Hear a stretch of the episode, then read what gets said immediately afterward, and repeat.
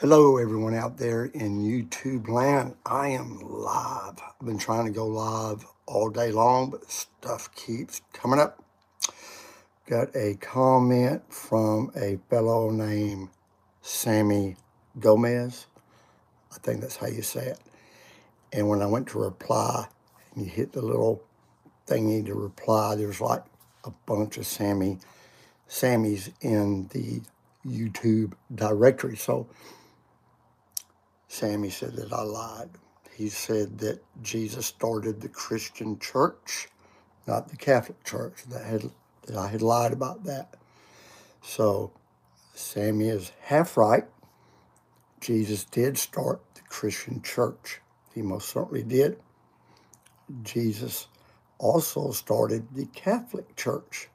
He most certainly did because the terms or words Catholic and Christian were the same word. They were interchangeable. You could tell people at the grocery store way back then, I'm a Catholic or I'm a Christian. It meant the same thing. They were interchangeable. One reason for that is, of course, we know the word Christian uh, meant, you know, like followers of Christ or little Christ. We know that word was first used at Antioch in the book of Acts. And we also know from some historians that the word Catholic was used way before there was ever a Catholic church because the word Catholic meant universal, worldwide, um, throughout. And there's two places in the New Testament where, you, where the Apostle Paul used the word Catholic for the church. So I don't know if we're me and Mr. Sammy there is, we're just having a, a, a battle of words, okay? Because I realized that when Jesus was here, he probably didn't get a sign mounted up front of the upper room that said First Catholic Church. I realize that. But it was the first church. Many historians and theologians believe they consider the birthplace or birthday of the Christian church to have been at Pentecost, 40 days after Easter. That's what I've learned in the catechism. I believe, now this is just John the old redneck. To me, the Catholic Church started way back in the Garden of Eden when, G- when God made his first human family, the domestic church. That's my opinion. I know all the scholars would say that's not true. Now, I want to tell you about a guy who was a bishop. I'm going to try not to train wreck his name too bad. Let me spell it first E U S E B I U S. Eusebius, Eusebius of Caesarea. This dude was a bishop. And he wrote a history of the Christian church. And if you'd like to listen to it, it's several hours long. And what's really neat is he wrote this. I think the church had been around like 150 years. But you can go to YouTube. If I don't forget, I'll provide the link here in, the uh, comments or the title description here on this live stream, Eusebius of Caesarea, History of the Christian Church. And you can listen to it. We're very blessed in this day of time to where, man, you used to have to go to libraries to find information. Before that, you may you would have to travel or explore or find stuff. But there's so much stuff out there to back up what we Catholics believe academically. Now, I listened to this entire history of the Catholic Church on my Bose stereo system at night as I'm drifting off to sleep. And yes, I do fall asleep listening to it. I'm a believer that even if you're sleeping, that your subconscious and your spirit, your inner man, is hearing the word. When I was, um, before I was ever Catholic, I would get, I'm going to tell you how old I am, I would get cassette tapes and CDs of the Bible being read out loud, and I would play it while I slept um, many times. So I believe that I was feeding my spirit. Faith comes by hearing, hearing by the Word of God. So I would hear the Word of God. Now I've gone back. I think I've gone back to it twice to listen. But I'm laying there in my bed this past week listening to this dude, Eusebius, and listening to him. Well, actually, it's not him, but someone's reading his writings. This guy wrote lots and lots and lots of church history. And, you know, you just listen to him talking about all the topics in the church, and it doesn't take a rocket scientist too long to realize that it was Catholic, okay? Because, again, there's one church. Now, some people think that, I, I think this is the way some people might think. It's because they're, when you start talking to believers about the history of the church, history of the Bible, Catholicism, Reformation, all that stuff, their, their minds go tilt. I know mine did when I was just a believer and I didn't know anything about the Catholic Church except for what I had heard or saw in a movie. I didn't know anything whatsoever about the Catholic Church. I was so misinformed and prejudiced against them. And when I started to read, something in me, something in me told me to read what the first Christians believed. So in 1994, in 1994, I think it was, a friend of mine gave me a bunch of cassette tapes about missionaries um, and healing, signs, wonders, miracles, you know, Pentecostal stuff. And I was a Southern Baptist. And he gave me these tapes. And I'm going to tell you who they were by. They were from a fellow that used to be in the Righteous Brothers. That was a big bluesy rock band way back, the Righteous Brothers. If you've ever heard that song, You've Lost That Love and Feeling, John Wimber, Righteous Brothers. And he ended up being a Bible teacher and starting a popular church called Vineyard.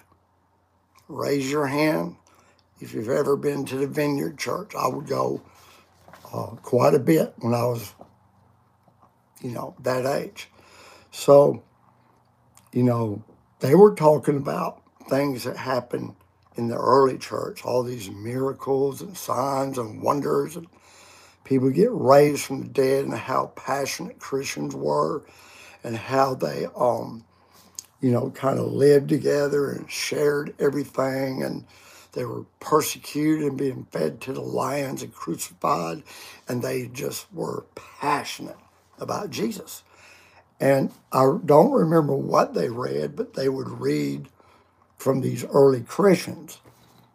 And to me, listening to these early Christians, you know, is real evident to me they were about a hundred times more on fire and committed to Jesus than I was. I have visited the vineyard a few times. Hey, Mr. Johnson, I kind of liked it, man. We'd wore, man, the preacher would wear a wife beater and shorts and flip flops. I thought it was cool. You know, you just show up to church half naked in your underwear and and they played a bunch of hippie rock and roll and stuff and and you know I just thought it was cool when I was a young guy. I'm not young no more. Anyhow, I don't remember much about it, but I just remember hearing them read writings from early church people, you know. When I say early church, I'm not talking about, you know, in the 60s and 70s. I'm talking about way then, you know, the first couple, two or three hundred years after Jesus was here. because those people wrote a whole bunch of books. I mean, a whole bunch. I thought they, you know, maybe wrote, you know, three or four paragraphs here and there. No, those early church people, the leadership, the doctors of the church, uh, listen, they, they were not dummies. We kind of think those people back then, they didn't have cell phones or electricity. They didn't have a lot of things that we have now, but they were smart, man. You ever heard of Aristotle and Socrates and Galileo and just, you know, Da Vinci? There's those people from antiquity all, all the way up through the uh, time of enlightenment. They were brilliant people, very smart, and they could write. And some of these guys, man, they did a whole bunch of writing. One of them, Ignatius, he wrote seven epistles. And in those epistles, he specifically wrote about the Catholic Church. And I believe when he wrote about the Catholic Church was in 107. Well, let's look at this real quick, okay? Because what I did in 1994, I think, no, it was 1996, I all of a sudden, I, I was a, um, I was a Birmingham police officer, uh, just a patrolman, but I had a curious investigative mind. And me and my buddy, my buddy's name is Philip Wade. And we were good friends. And me and him, he was going through a really bad divorce. And I'd been a heathen for like 10 years, you know, the Marine Corps in the first few years of the police department, I was just a heathen. You know, we partied we, every night after getting off duty as a policeman. We had something called choir practice, and we'd have a keg out in the back of the precinct there at Birmingham Police Department, and we'd drink for hours and then head home, sleep it off, come right back to roll call. But uh, me and Philip were kind of starting to live right and get back into church about the same time. I think it was around 94. And uh, we had a Bible study one day and at his house. We, we lived in the same neighborhood. And we were kind of on fire about the Bible and getting back in church. And it was all kind of brand new to us because we'd been backslid for years and going through hard times.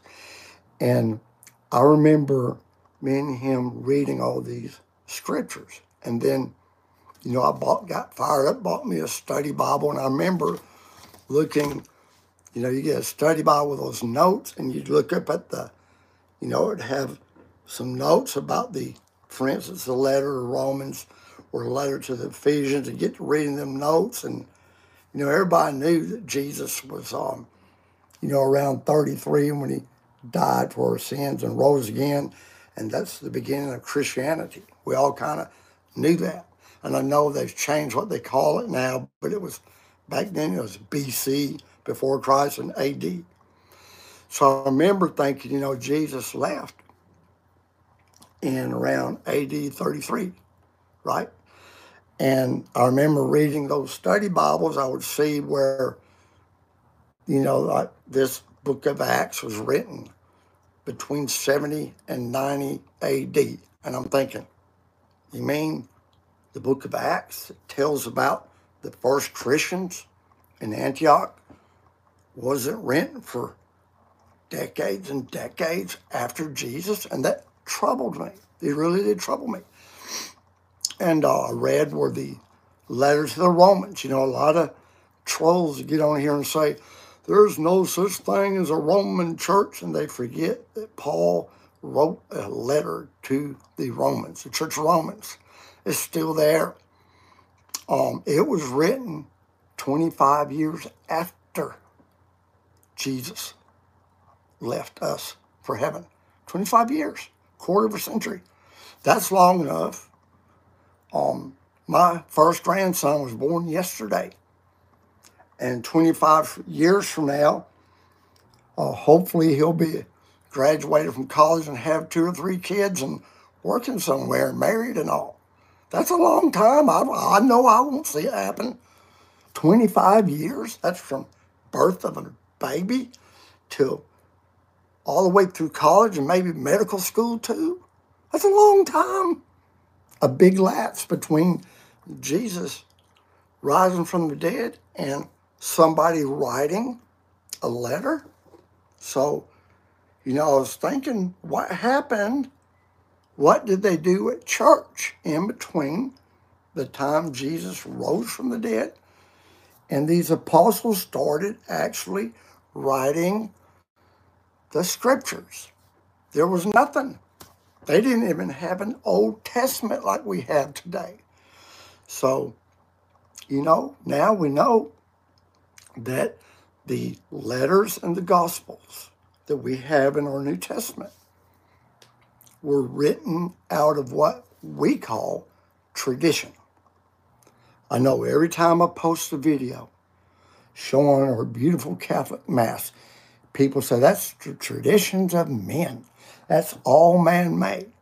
Well, just in the manner of speaking, I would like to say that a man, flesh and blood man, somewhere wrote every word of this Bible on paper with ink. At some point, just take the book of uh, Solomon, Song of Solomon, for instance.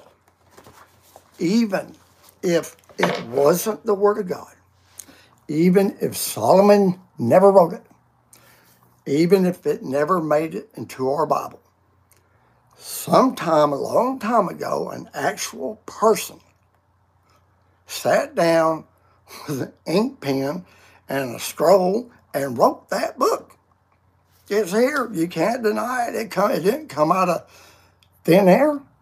So we know from early church writings, and I know that non Catholics want to poo poo all over early church writings, and I get it because it scares the daylights out of them because they know early, I mean, non Catholic Christians, when they start reading early church writings, they start seeing that that early church is nothing like their church.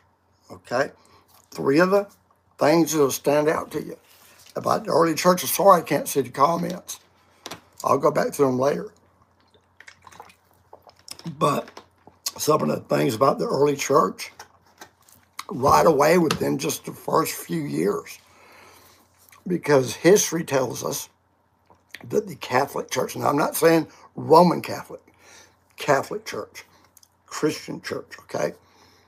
The church was established in Jerusalem, right?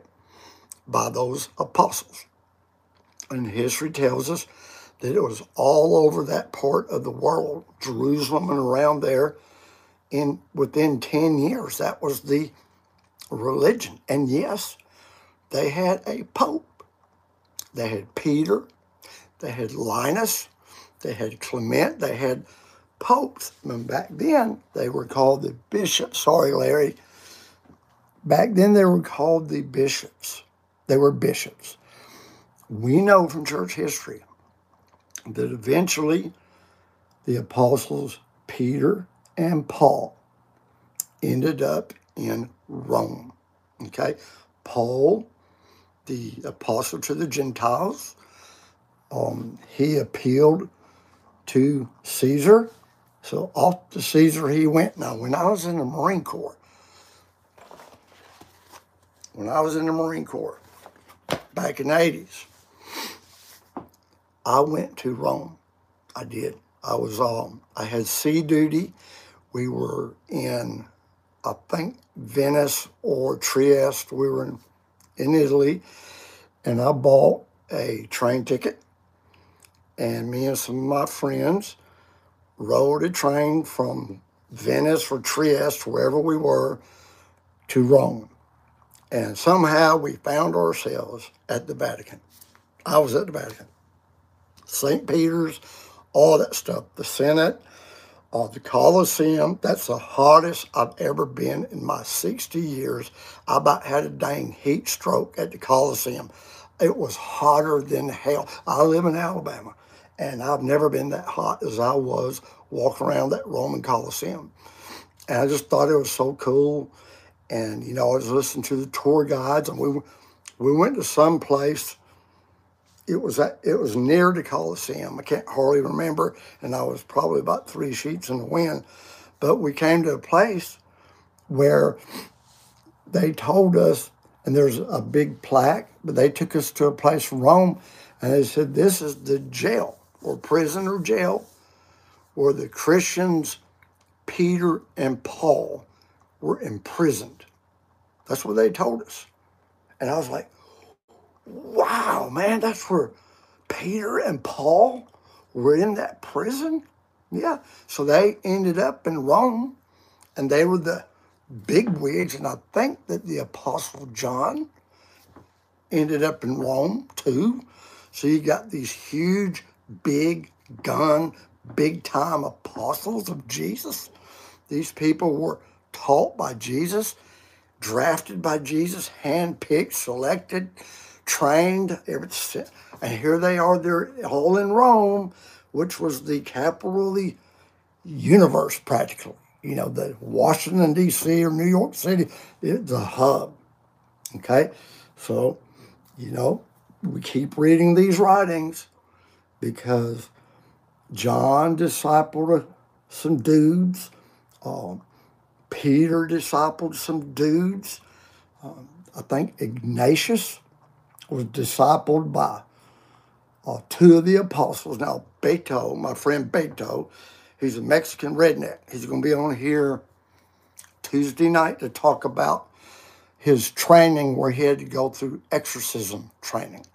And he's going to share about that. He's also um, when I was getting turned away from Pope Francis and turned off to the Vatican a couple, two, three years ago, he's the one that would um, reach out to me all the time and, and settle me down because I'd see a YouTube, I'd call Beto and get madder than hell about the Pope, and he would uh, he would have a way of explaining things that made the Pope seem like he was a Catholic. So, anyhow, Beto's going to be on here explaining some of this stuff a lot better than me. So Beto told me that I think it was, uh, I get it mixed up, Ignatius was saved, Protestant word, under either Peter or John, then he was discipled by the other one. And this Ignatius dude is the one he said, wherever the bishop is, there is Jesus Christ. Wherever the Catholic Church is, there is Jesus Christ. He wrote that.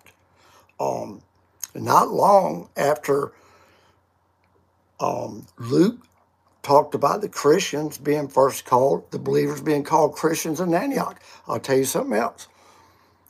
That book, uh, I think it's Acts 16, I'm not sure that talks about Antioch, where Paul went, and that's where they were first called Christians. That church is still around. And guess what? It ain't a Baptist church, and it's not a Mormon church, and it's not a Assembly of God. It is a Greek Catholic church. Notice I did not say Roman Catholic. See, a lot of things, one things people don't realize is that the Holy Catholic Church is not just one rite, R-I-T-E. The biggest, most famous rite is the Roman Catholic Church. St. Peter and appointed as Bishop of Antioch before Peter went to Rome. Yeah, it's correct.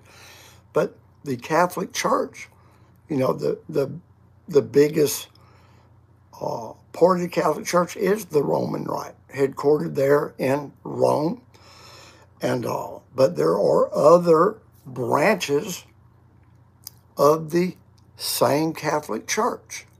There's it depends on who's counting. There's like oh, it's like 22, 23, 24 of them. And they're Catholic. And Pope Francis is over them.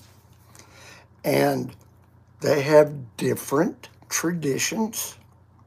Okay, the same dogmas, you know, the confession and they love the Virgin Mary and all that good stuff. but they have different traditions. For instance, just one real quick uh, tomorrow morning, Sunday Mass, when it comes time for the consecration, we'll get on our knees, pull our kneelers down, and it sounds like thunder at the cathedral, and we all get on our knees and they do the, you know, consecration. Well, in the Melkite rite, in their liturgy, listen to me, my rad trad friends, the Melkite liturgy, they call it divine liturgy. Their mass, their mass was written by a dude, I don't want to say his name wrong. Somebody get on here and say it. I should have wrote it down. But the mass, the liturgy that the Greek Melkites do is from 400 AD. 400 AD. Their rite is very ancient, It's been preserved. They use two of them, and I've been to it. And the brand, the newer Mass that we use in the Catholic Church, the NO Mass, you can see parts of the Mass in that ancient liturgy. Yeah. And if you go to the traditional Latin Mass and you pay attention and read along, you'll hear those parts from the traditional Latin Mass in the newer Mass, you know, because it's been, it's one church. They just have different kinds of robes and, and feast days and all. And I need a studio light in studio. So my wife won't come in here and ask me to mop a floor or something. But this liturgy, this mass, that I told you the early hallmarks of the early Christians is they did have a within 10 years they had a hierarchy just like the military. The the catholic church is set up a lot like the roman army right? But you had a main bishop you had priests under him and that hierarchy mirrored the apostles and the way jesus did things. And when peter got ready to go bye-bye he handed them keys that Jesus gave him, and he gave them to a dude named Linus. And he told everybody around him, I want you to treat him like Jesus. And they were real big on the bishops having authority. Ignatius said, do nothing without the permission and blessing of the bishop. And on during time, the Bishop of Rome became known as the Pope.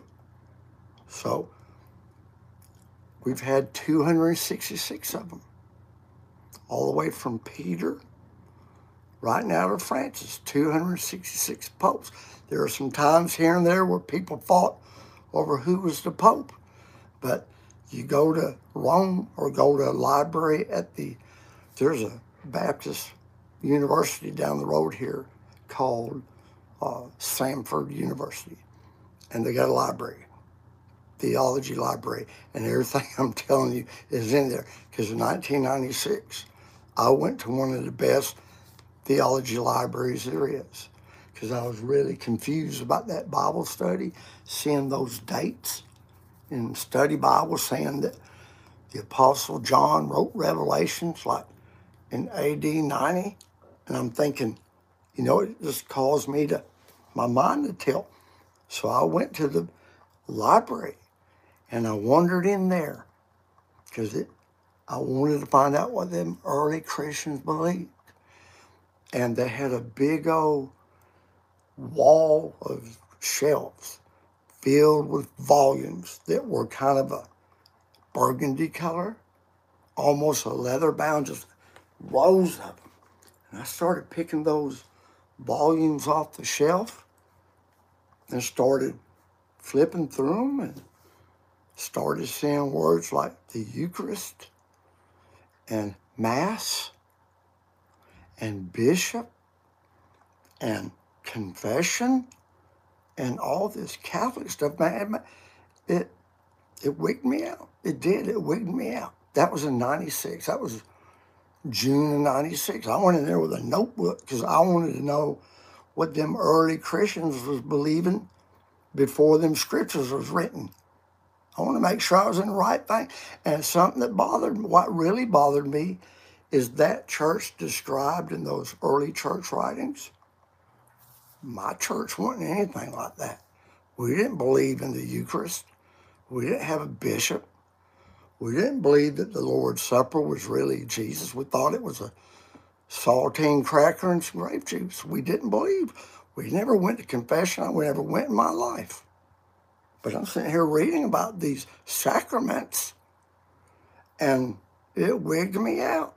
It really bothered me because I couldn't figure out why that early church and these people was getting killed for what they believed. It wasn't like nowadays or back then. That was in the '90s where, uh, you know, even the Democrats were halfway sane in the '90s. Early church guys and see what they taught and believed about tithing and prosperity, name it, claim it, healing, you know, the stuff you hear on TV with Joel Osteen and, and Kenneth Cope and all them money preachers. I just, you know, wanted to see what they were saying.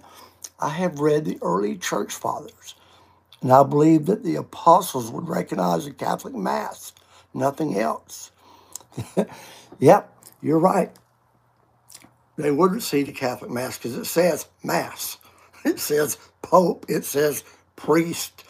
Um, it says Eucharist. It says confession. I mean, you just read the Didache, the Didache, and the Nicene Creed, and all. It's, it's all in there from way back, way way back. So, um, you know, the um, I went to a. It was called Family Life Bookstore in Trussville, Alabama. And I went in there and I went to the history part, the theology and history part. Where's that? My, my son may have it. I can't see through these lights. But I found a big old book about this white. And the name of it was something like the Encyclopedia of Early Christian Beliefs. Quotations from the first Christian scholars and teachers. Put that thing off the shelf, went over there and paid for that thing, and took it home and got in a private room, opened it up, and it was out by topics. You know, you could look up any topic, teaching, doctrine in the Bible, and look it up. And, and I started reading. I was like, oh, Lord, it's that Catholic stuff again. You know, I just kept running into Catholic teaching. I mean, the, I was Baptist. We said, what time's church? We never said what time we going to mass. Um, we didn't believe that the Lord's Supper that we took like three times a year was any, eh, eh, we didn't believe that the cracker was Jesus and that the grape juice was his blood. We didn't believe that at all. It was just a time to make the preacher's sermon a little shorter and do something new when I was growing up. Uh, we didn't have a pope. We didn't have a priest. That stuff Catholics did. We didn't believe none of that stuff. No way. Confession, we just First John 1 9 man. You watch a porno film, uh, you commit adultery, you rob a bank, you just First John 1 9. Just say, God, I'm sorry. How do we get saved then? Um, they played a song. They sang a song like Just As I Am. And you walk down there and you shake hands with the preacher and he'd have some bad breath because he'd been talking for an hour. And he would give some, just pray after me, son. Just pray with me. I don't even know why he prayed, but I'm holding his hand. I'm under conviction, and his breath was horrible. But he'd been preaching that I, I'm going to go to hell if I don't get saved, so I'm going to get saved. So I mumbled some kind of prayer about Jesus and personal Lord and Savior, and I'm in. I'm in. Then a few weeks later, I got baptized, you know. And I was just always taught if you ask Jesus in your heart, then you're once saved, always saved. Even if you F up big time, you're still saved. I thought it was a sweet deal. But here I am reading this early church history. And I'm like, boy, these guys were fanatics. getting burnt at the stake. And then I read a book called Foxe's Book of Martyrs. And when I read that book, it made me feel real bad about the Catholic Church because I was thinking the ones doing all the dying was the Christians and the ones doing all the burning and torturing was the Catholics. Oh, I found out that it was the Protestants doing a lot of that stuff. You know, um, they declared a martial law in England, and you was going to get killed if you was a Catholic. That's why a lot of those pilgrims and all came over here to the United States, to America, is to get away from the Protestants. Then they started all over again with those Salem witch trials and, and piercing people's tongues for talking in church. So, you know, I heard all this bad stuff about the Catholics growing up. But then I started reading church history and found out that there's a lot of stuff going on that wasn't Catholic. You know, the Puritans, man, they were they were burning churches down and having folks burned up. And if you was born with a freckle or a birthmark, the Protestants thought you was demon possessed and set you on fire. Read the Salem witch trials. I think it was Cotton Mathers. Was that that preacher? Protestants. They, you know, they think they Lily White ain't done nothing wrong. Man, they done roasted a bunch of people and had witch trials and uh, cutting your tongue out for laughing in church and charging you to sit in a pew. My Protestant friends are once saved, always saved. We do not believe that. Yeah, you know, I'm going to do a video in a couple of days about the easiest, coolest religion in the world. For by grace are you saved through Facebook and that not of yourselves is a gift of God. Oh, read that next verse. You just posted the Protestant's favorite verse in the Bible, Ephesians 2 8, but you didn't finish it. So I'm challenging you to post it back up there and read the following verse. Yeah, Minnie, Minnie trout. I know you didn't mean Facebook, but you left out the next verse. Could you read? Can you do the whole thing? because you left out something important. So I'll just sit here and wait for you. Minnie, Minnie, Minnie. you left off something that verse says. There's something off. You come on, Minnie, Minnie. Ephesians two eight and 9. Now read verse 10. You left off verse 10 because it goes with 8 and 9 all out of here. They always do that.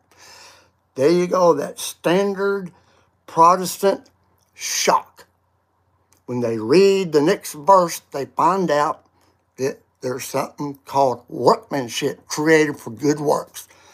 We're saved by grace through faith for good works Minnie, Minnie, Minnie, you got busted on live TV. Now, Minnie, Minnie, go back to Romans chapter 2.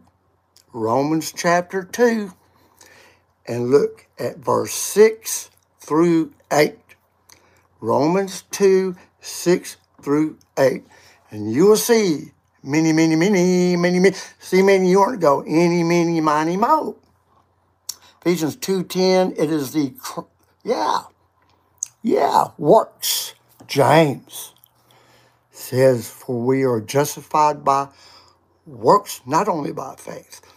Jesus said, unless your faith exceeds works or proof of our faith. That look, Minnie, the Catholic Church does not teach that we work our way to salvation, that we go to that we go to heaven because we worked worked it. But I tell you what Paul said. Paul, who wrote Ephesians, said, "Work out your own salvation with fear and trembling." Minnie, Minnie, Minnie, Minnie, Minnie, Minnie. I'm just kidding you.